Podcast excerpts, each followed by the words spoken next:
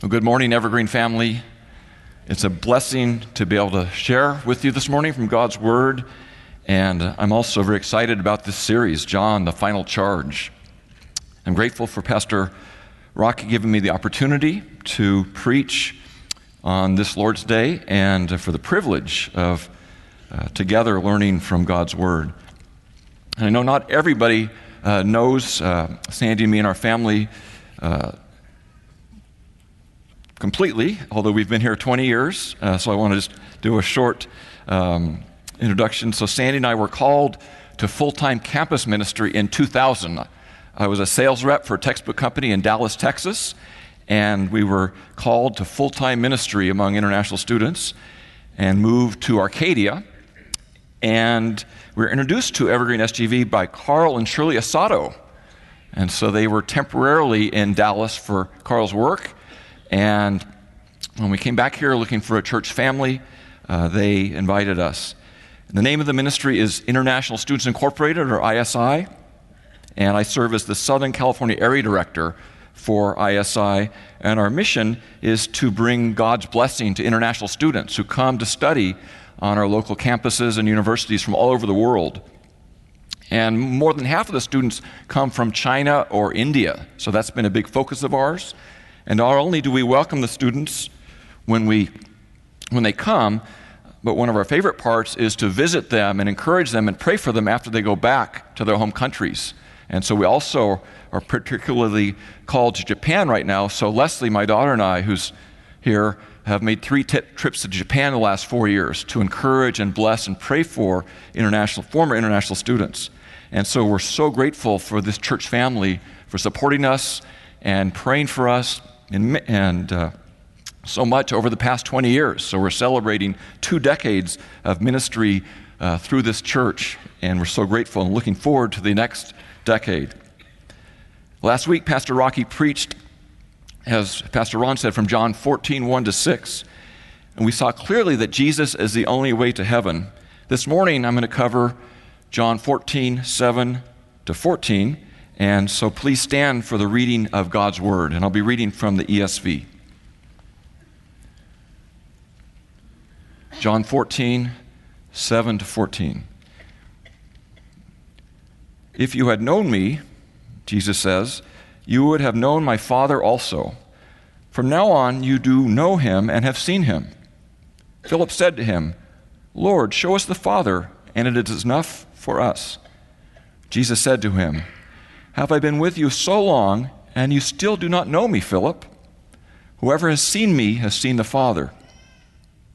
How can you say, Show us the Father? Do you not believe that I am the Father, and the Father is in me? The words that I say to you, I do not speak on my own authority, but the Father who dwells in me does his works. Believe me that I am in the Father, and the Father is in me or else believe on account of the works themselves. Truly, truly, I say to you, whoever believes in me will also do the works that I do, and greater works than these will I do, will he do, because I am going to the Father. Whatever you ask in my name, this I will do, that the Father may be glorified in the Son. If you ask me anything in my name, I will do it. Dear Heavenly Father, we thank you for your word. We thank you for its power. We pray this morning that we'll be able to learn from your word, to understand your word, and apply it to our lives. In Jesus' name, amen. You may be seated. I wasn't able to be here last Sunday, but I listened on Wednesday from the Evergreen website, and Pastor Rocky delivered a powerful message of hope and assurance regarding heaven.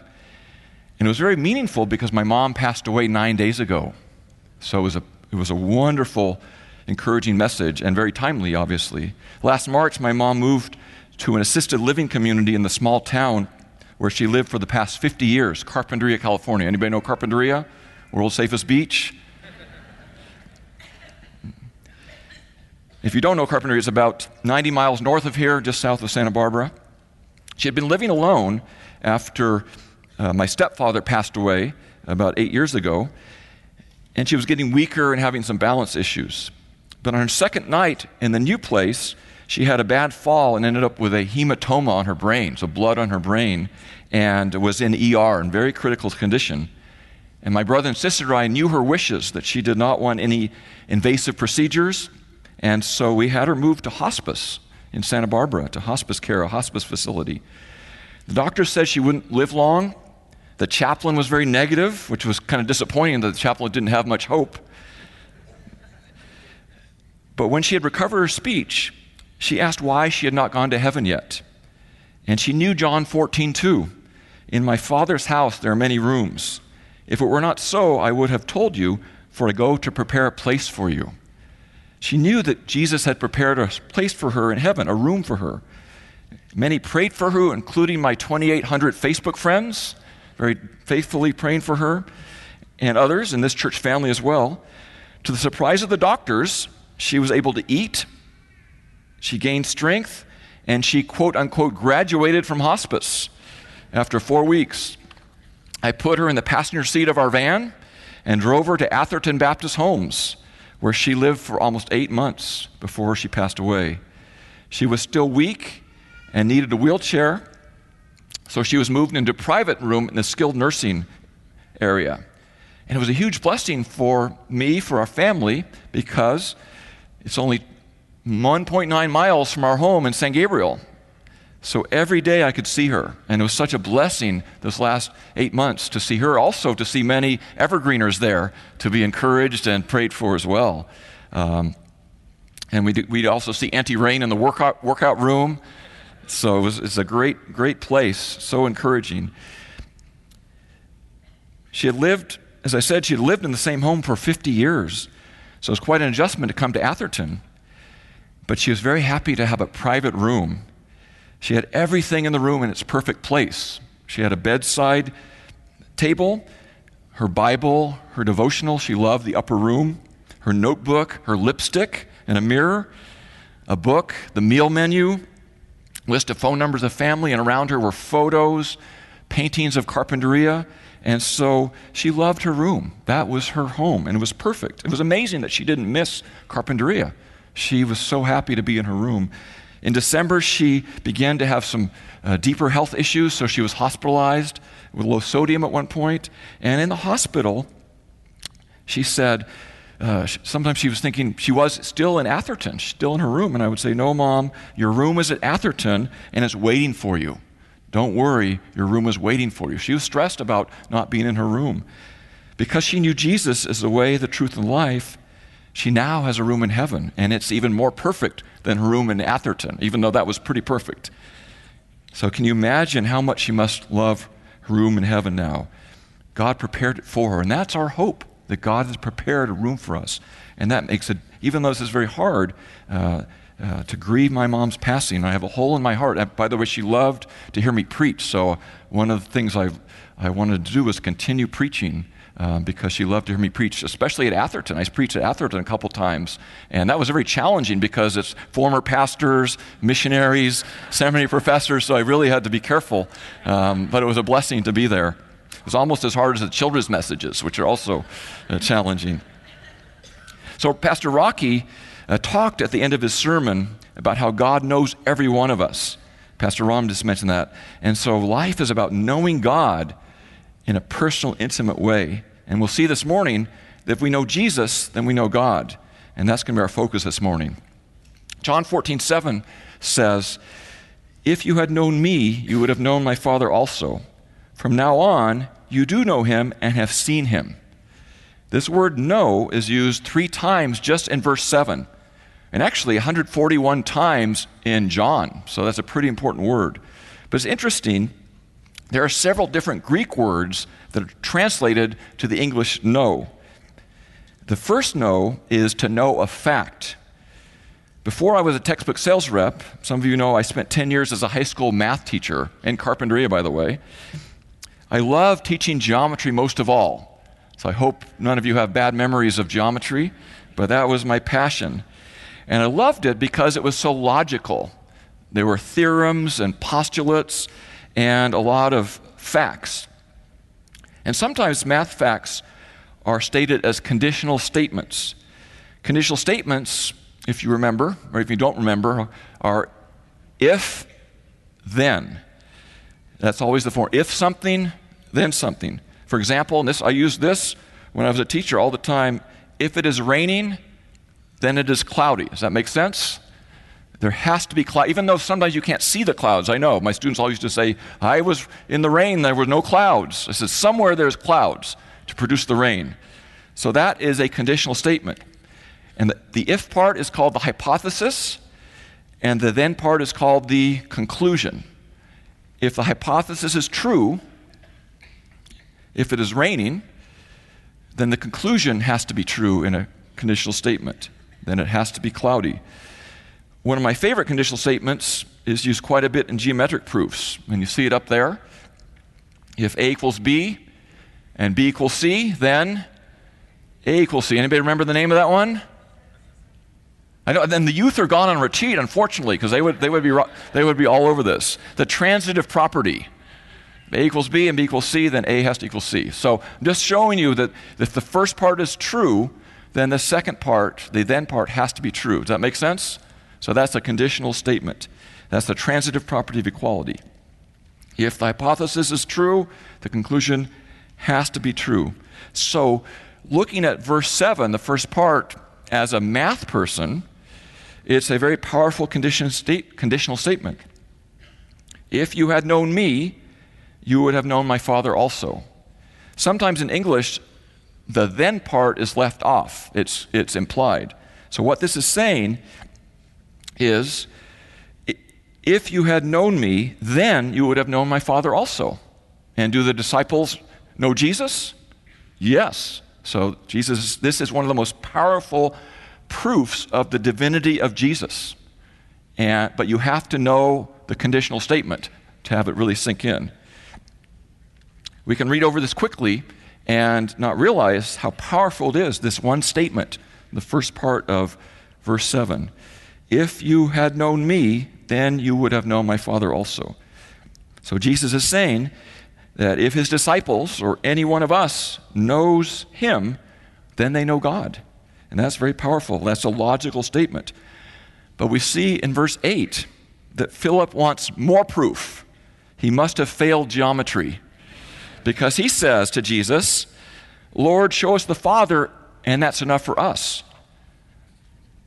So Philip is saying, if you know God, then you will know Jesus. He's turned it around. Anybody remember the name of that? If you turn around a conditional statement? Called the converse. I'm so sorry about the math, but I'm, I'm passionate about math, and it is logical. In fact, one of my favorite math jokes is uh, God loves math. He loves numbers. After all, He named a book of the Bible after them. The fifth book of the Old Testament is Numbers. So that's, my, that's math humor. But um, so the converse, you switch the if and the then. The converse of a tr- conditional statement is not always true. If you remember your geometry. So the converse of if it is raining, then it is cloudy is what? If it is cloudy, then it's raining. Is that true? No. Many times it's cloudy, but there's no rain. Okay, so it's not true, and people do that all the time. They, they switch the if and the then. Uh, that's, one of the, that's a technique in advertising, by the way, to switch the if and the then. So Philip is saying in, that if we know God, then we'll know Jesus. And the reality is, many religious systems, they say, yeah, we know God, so we know Jesus. That's not true. That doesn't follow. They have to know Jesus to know God. They have to believe that Jesus is God. And so Jesus criticizes Philip for not understanding this conditional statement.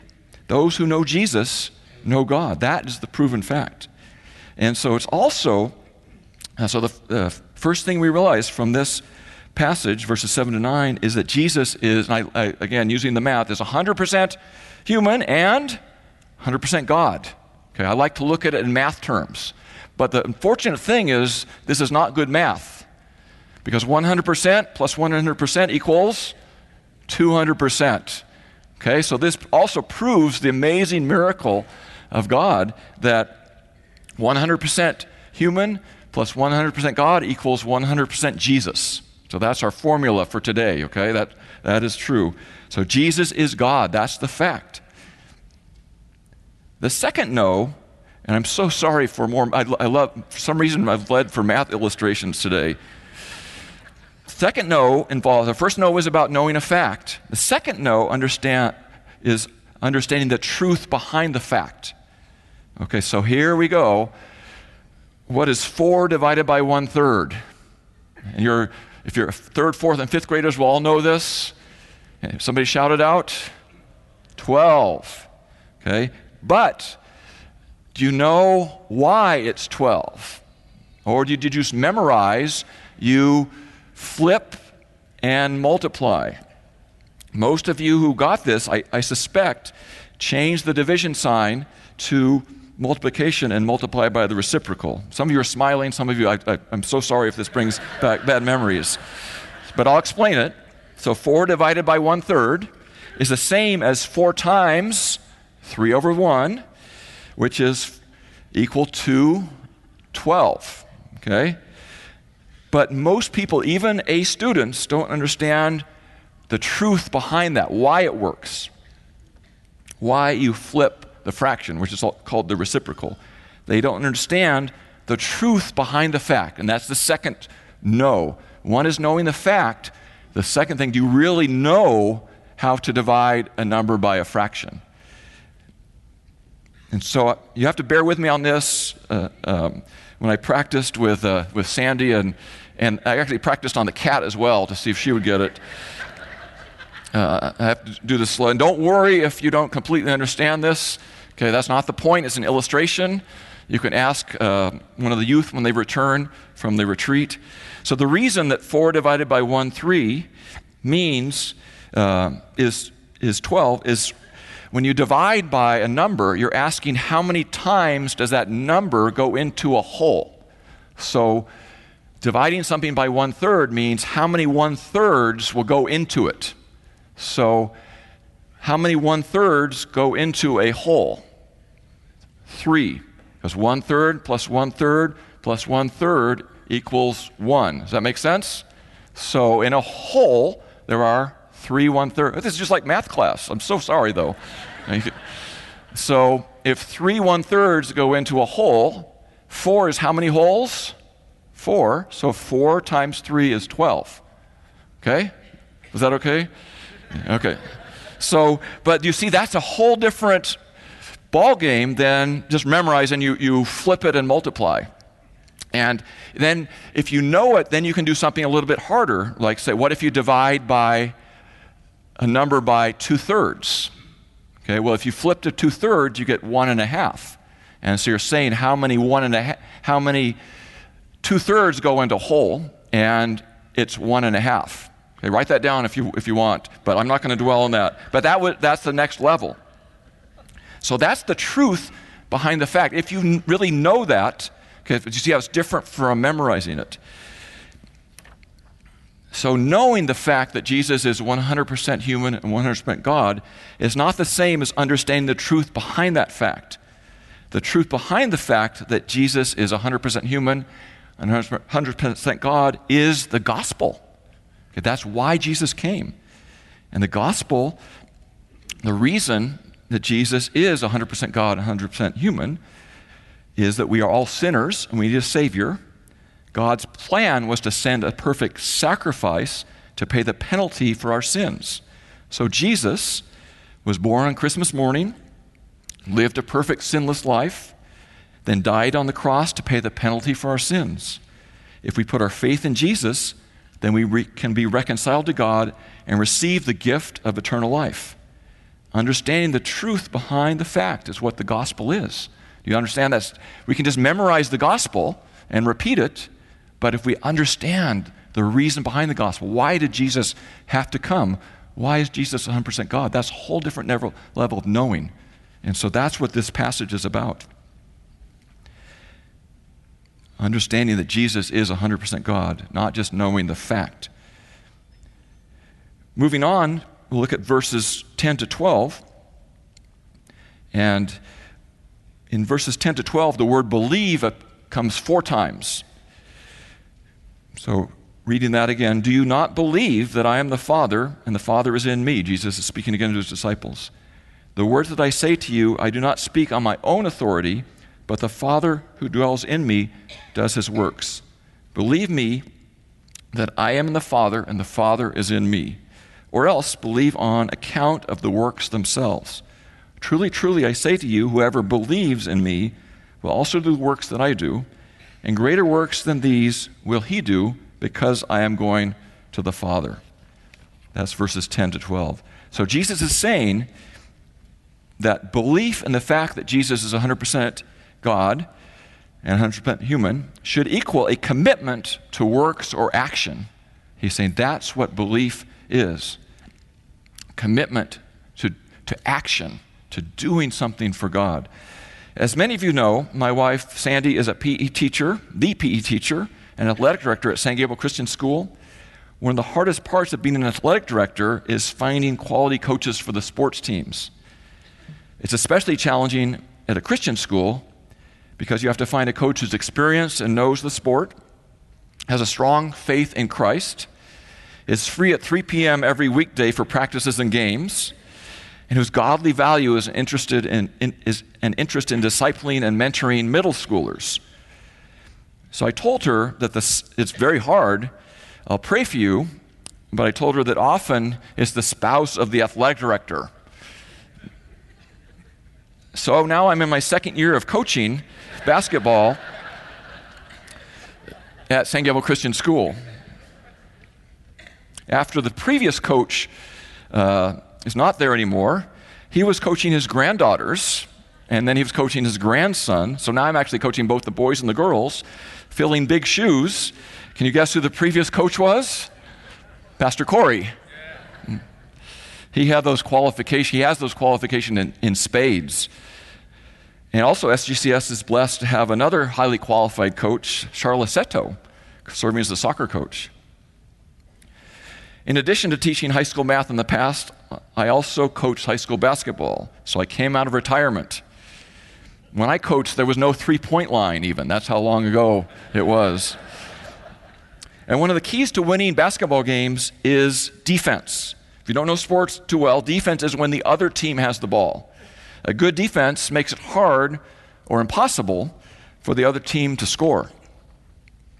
As a player, I hated to play against teams that focused on a tough, intense, full court man to man defense. That means trying to stop the other team, not just when they come to the front court, but stopping them in the back court, the whole court. You might as well use it, right? If the, if the whole court is there, why let them walk it up the court and let them get there? So, it's, so that's a very uh, uh, intense def- way to play defense. It's tiring. It takes a lot of effort. I, I hated it. I usually I used to uh, use defense to rest for my offense. I don't want to get too tired on defense so I can score more, right?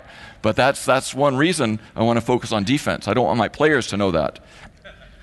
So I teach my teams to give maximum effort and play this intense, full court pressure man to man defense. At first, the players knew the facts about the defense. Here's the illustration. I, I don't want to get. I love basketball too, um, not as much as geometry. Uh, players knew the facts about the defense. I can explain it to them.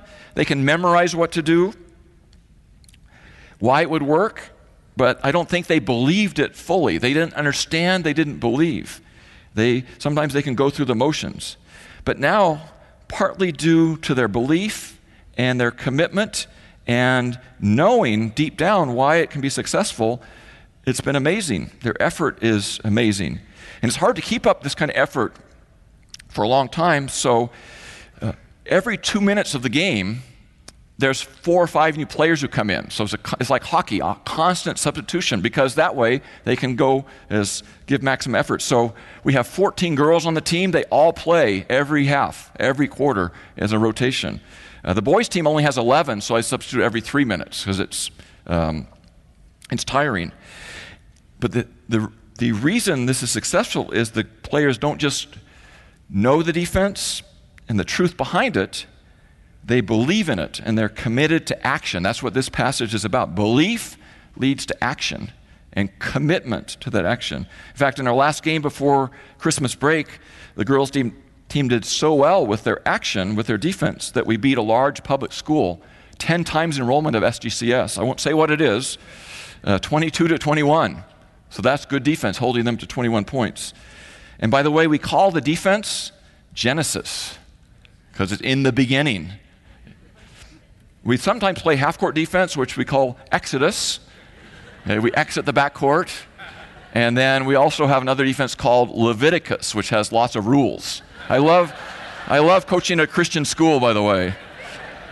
And then our offensive plays, I love to honor the, uh, the minor prophets. So our zone defense is Zechariah. Remember Zechariah? The next to last book of the Old Testament. And then our man to man defense, of course, has to be Malachi, the last book. And so that is fun. And uh, why not teach biblical literacy to the officials, the other, the other teams as well? So, in the same way that the belief in the style of defense leads to commitment to action, believing that Jesus is 100% human and 100% God should lead to a commitment to action. That's what this is about. In verse 12, Jesus is talking not about basketball defense or math, he's talking about something else. Verse 12 again Whoever believes in me will also do the works that I do, and greater works than these will he do. This is describing the result of the belief. It says if we believe in Jesus, we need to do what Jesus did while he was on earth. And when we think about what it means to do what Jesus wants us to do, what he tells us to do, I usually point to Matthew 22, 37 to 39. Jesus was asked, as, almost as a challenge, what is the greatest commandment? Which means, what should we focus on? And he replied with two things Matthew 22, 37 to 39. And he said to him, You shall love the Lord your God with all your heart, with all your soul, with all your mind. This is the great and first commandment, and the second is like it you shall love your neighbor as yourself. So, Jesus is saying we need to love and worship God, and out of that comes love for our neighbors. And so the natural question is well, who are my neighbors? And don't forget what Jesus replied when he was asked that question Who is my neighbor? He replied with a parable, the parable of the Good Samaritan. And uh, Luke 10, 29 to 37, if you want to look it up later. This was addressed to the Pharisees. In the parable, Jesus is talking exactly about what we're talking about this morning. He drew a strong contrast between those who know the law, the fact of the law. The Pharisees were very good at knowing the facts of the law, but did they believe in the law? Did they understand the law? No. They and they were not committed to the actions that that belief should lead to, the works. And so who was the one that helped the, uh, the man who was hurt, who had a need. It was the Samaritan. Okay? And the neighbor, who was the neighbor? Anyone in need. And that was the, even the Pharisee a- answered that question. And so, need is not just spiritual need, as we know parables have a, uh, not just physical need, but a spiritual need as well. And so, anybody who has a need, physically, spiritually, that's our neighbor. And Jesus tells us if we believe, we can keep going when things are tough, but we also need, uh, should feel compelled to do what Jesus commands us to do, which is love God and love our neighbor. Looking back at the illustration of the difference between knowing a fact about math, like how to divide a fraction. I'm so sorry, but I, this might be, I think this is the last mention of math. How to, the fact of how to divide by a fraction, understanding the truth behind that fact leads to greater works if we apply that passage. What would be a greater work than geometry? Calculus. Believe it or not, when I taught calculus, most of the mistakes were made because students didn't understand what it means to divide by a fraction. They didn't understand what it means to add fractions with unlike denominators. Things like that. The, those facts, they would me- if they memorized that earlier, they couldn't, uh, they couldn't understand how to do calculus, which is the math actually is not that hard. It's the, the foundation needs to be there. Some of you are nodding your heads, right? I hope so. So, understanding the facts, the truth behind the facts, believing in the facts leads to greater works, success in calculus. A calculus student who understands those facts but just memorizes them will, cannot do the greater works. So think about a person who memorizes a gospel message but doesn't understand it. He or she is not likely to follow the commandment of Jesus to love God and love their neighbor, because that's the, that's the greater works, nor to do what Jesus wants them to do. And so we need to make sure we understand the truth of the gospel. And one of the most important aspects is that Jesus is 100% God. And what does that mean? So, this is the truth the, of the second part of verse 12. Truly, truly, I say to you, whoever believes in me will also do the works that I do, and greater works than these will he do, because I am going to the Father. The greater works are promised to those who believe. And so we are compelled to figure out what those greater works are. And for each person, it's different. It could be math, but it, could, it should be something that serves God and brings our spiritual gifts into play. So, the second point belief in the divinity of Jesus should lead to action. Belief in the divinity of Jesus should lead to action.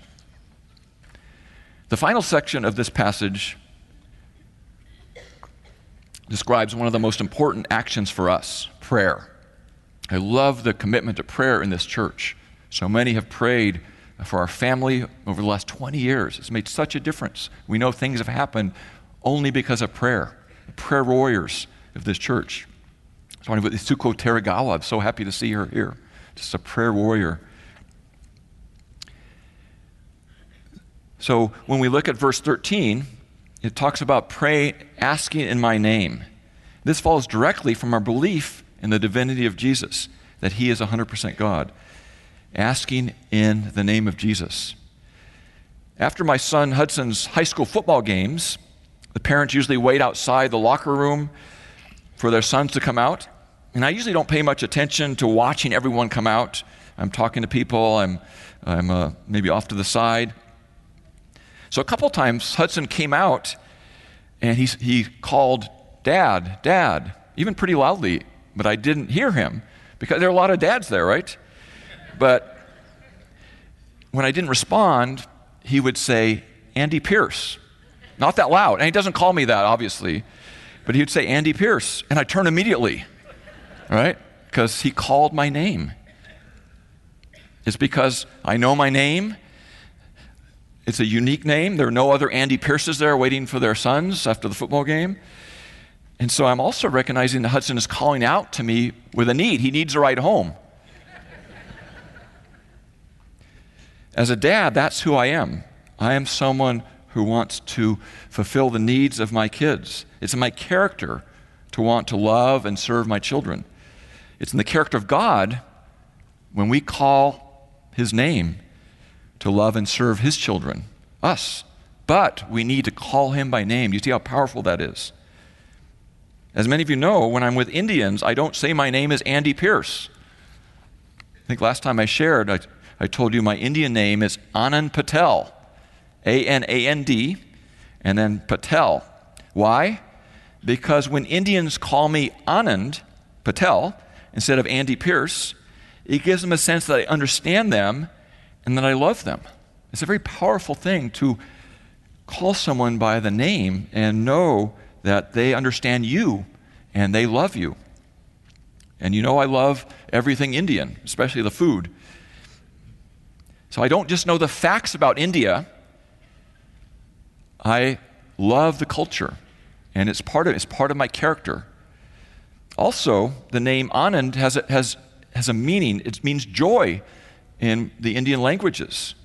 It's wonderful to be named after the fruit of the Holy Spirit to be named Joy. I wouldn't call myself Joy if I was not a, a male, right?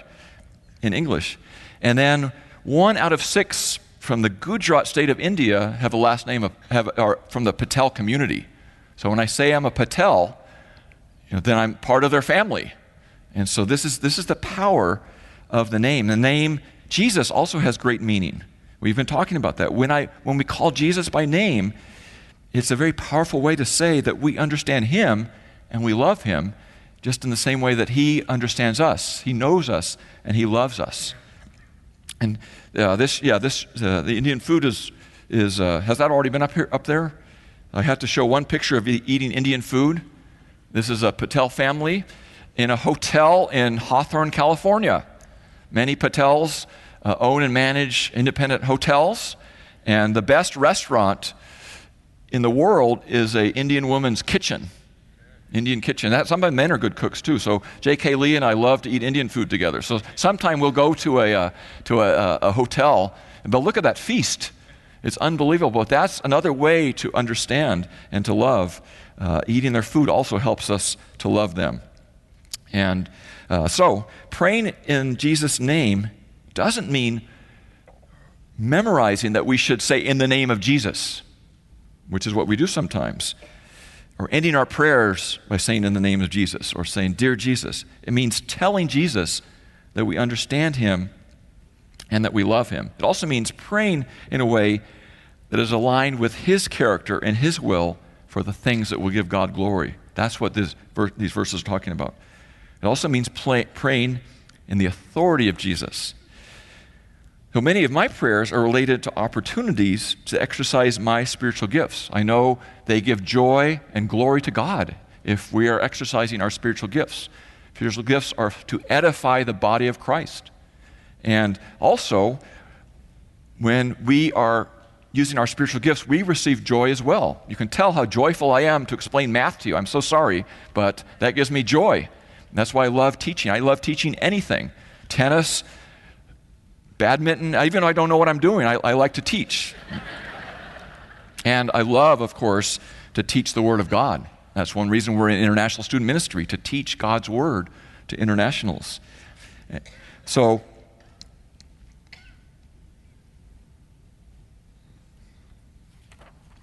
I always pray in the name of Jesus for opportunities to teach for God's glory, looking for opportunities and praying for that opportunity and also praying for opportunities to put into action what my belief means. So, my action is to teach. Last fall, I began to pray in the name of Jesus for an opportunity to tutor middle school, school students in math. Those, and those, especially those who, who really need it, those who have the need. My daughter Leslie started to work at a new Chick fil A in Monterey Park last summer. Some of you know it right on the 60 freeway. And when my kids do something, I, I dive into it. So my daughter Sarah is a climber, so now I'm a climber. Hudson enjoys football, plays on the football team, so I'm the announcer for the Maranatha football games. So whatever they're doing, I dive into it. And so I dove into Chick fil A, started to spend a lot of time there. I have the app, so I have a lot of points lined up. Uh, met the owner, and as I prayed, uh, and I you know, love the culture, the values, and the food. Uh, especially the mac and cheese. I highly recommend the mac and cheese. It's only been there uh, a couple months, right, Leslie? I was, the first day it came out, I heard about it and I was there getting the mac and cheese, by the way. Uh, early adopter. It's just like my mom's, actually.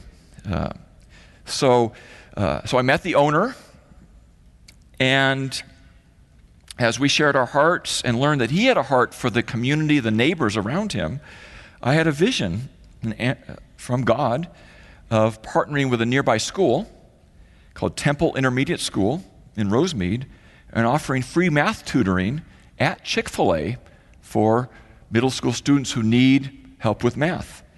And I didn't know what anybody would think about it, but the Chick fil A owner said, Great, uh, here's a time when it's not so crowded. There's tables in the back of the Chick fil A uh, that are free about you know, 5 p.m.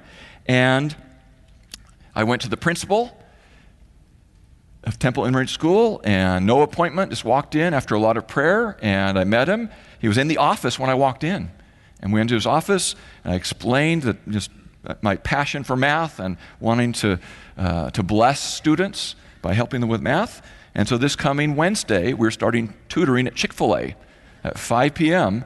Uh, to 6:45, and we need a few more experienced math tutors. So if you are just for one, I'm going to be there every Wednesday. Can you tell? I'm so excited about it. But uh, but uh, we have Rob Nishikawa lined up already, and so uh, uh, and uh, so we need if, if you're experienced in math, if if you understood a little bit of what I shared this morning. Um, or a lot, uh, I, encourage you to, uh, uh, talk to me. We also are looking for a college student or young adult who would want to be an assistant tutor as well. So uh, please let me know. But this is, you see that this is something that will give glory to God. The purpose is loving our neighbors, and it gives glory to God. This is an action step and is using a spiritual gift. I receive joy when I'm serving God, when I believe in the gospel, when I'm using my spiritual gifts, God's getting the glory. Sandy is joyful when I'm serving her. And because I know her, I know what helps her to feel joy. Do we know God well enough to know what brings joy and glory to God? So the third point is that prayer in the name of Jesus should lead to glory for God. It's all started with prayer. And not only do we have the privilege of knowing Jesus by name, but Jesus knows our name. I love John 10 14. It says, I am the good shepherd. This was preached on a couple months ago. I know my own, and my own know me. That's two knows. And this is a third level of know. Beyond knowing the fact, beyond knowing the truth behind the fact, but this is a deep relationship and intimate knowledge. And the amazing fact is that Jesus chooses to know us. My mom knew Jesus like this. That's how I know that she is in heaven. And that, that gives such hope.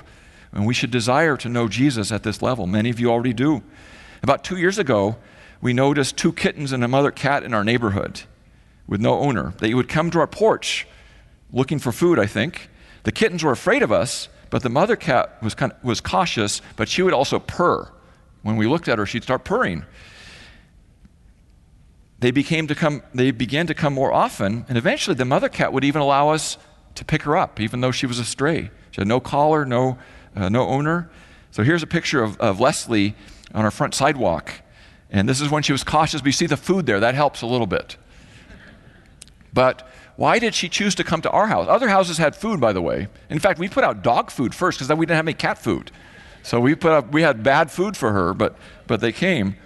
Uh, why was she so affectionate? Affectionate. She trusted us, and she chose us. She chose our house. After about a month, Sandy and my daughter suggested we catch the cats and keep one for a pet while giving the others to a friend. I resisted for good reasons. One daughter was allergic to cats. Our landlord didn't allow dogs or cats. Those are two good reasons. So we caught all three and took them to a kind friend's house. When we visited, though, we saw that the, the mother looked right at me and my heart melted. And so I texted our landlord, and he said, Yes, no problem, you can have a cat. We had a plan to keep her away from my uh, daughter who's allergic. And of course, she went straight to my daughter when we brought her home. And so now we have a wonderful, affectionate cat. The cat chose us. Even if I resisted, when I resisted, my heart was drawn to her. And that's how it is with Jesus. He chooses us. Even if we resist, he is after us. I love Revelation 3:20. Behold, I stand at the door and knock. If anyone hears my voice and opens the door, I will come into him and eat with him, and he with me. The cat, actually, she's, she didn't knock on her door, but it was just like that. Even when we resist, Jesus pursues us. Even if we resist, he doesn't give up. He wants our hearts. And by the way, our cat behaves like a dog. Uh, she guards our house. Uh, here, here she is in action. We bought a guard tower for her. So she's looking out over the neighborhood, but uh, she, she's very vocal, not barking, but she, when we say something to her, she says something back. Uh, she follows us around the house, especially Leslie and me, because we feed her. And uh, so she's like a cat, like a dog, although she's afraid of lawnmowers. So when the lawnmower comes, she goes right under the bed. So she's not a very good uh, guard cat. And we named her Autumn. This is, this is again the importance of name Autumn because God gave her to us in autumn of 2017 in November. So that helps us to remember. Th- we think she wants to be 100% cat and 100% dog, but she ne- can't even be 50% cat and 50% dog. It's impossible, even though that's good math. 50 plus 50 is 100%.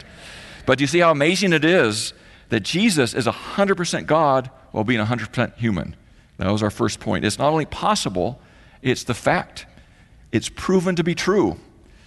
We have seen the logic this morning. The disciples have seen the logic. It's a proven fact that Jesus is fully God. And we can't let anybody change our minds about that. even by switching the if and the then. Don't let them do that. Don't let others say, Well, I know God, so I know Jesus. It's not true. And then we've also seen that believing in the divinity of Jesus leads to action. It means doing what Jesus wants us because we believe. The belief leads to action. Loving God. If you're not sure what to do, just love God and love your neighbor. That's what Jesus tells us to do. And greater works are promised. We need to figure out what that is by praying and listening to God's voice, asking in the name of Jesus for things, asking for things that will bring glory to God, which is usually exercising our spiritual gifts. And finally, Jesus hears us when we call him by name. The name Jesus has power and authority, and he chooses us to know him at a deep and intimate level. All glory to God. Let's pray. Dear Heavenly Father, we thank you that you sent your son Jesus on Christmas morning to us to be the perfect sacrifice for our sins. Thank you, Father, that uh, Jesus chooses us. He knows our name. And Father, we pray that we will each understand, even at a deeper level, what it means to believe and to know Jesus. And we pray, Father, that you'll lead each of us into action so that we can exercise our spiritual gifts for your glory. In Jesus' name, amen.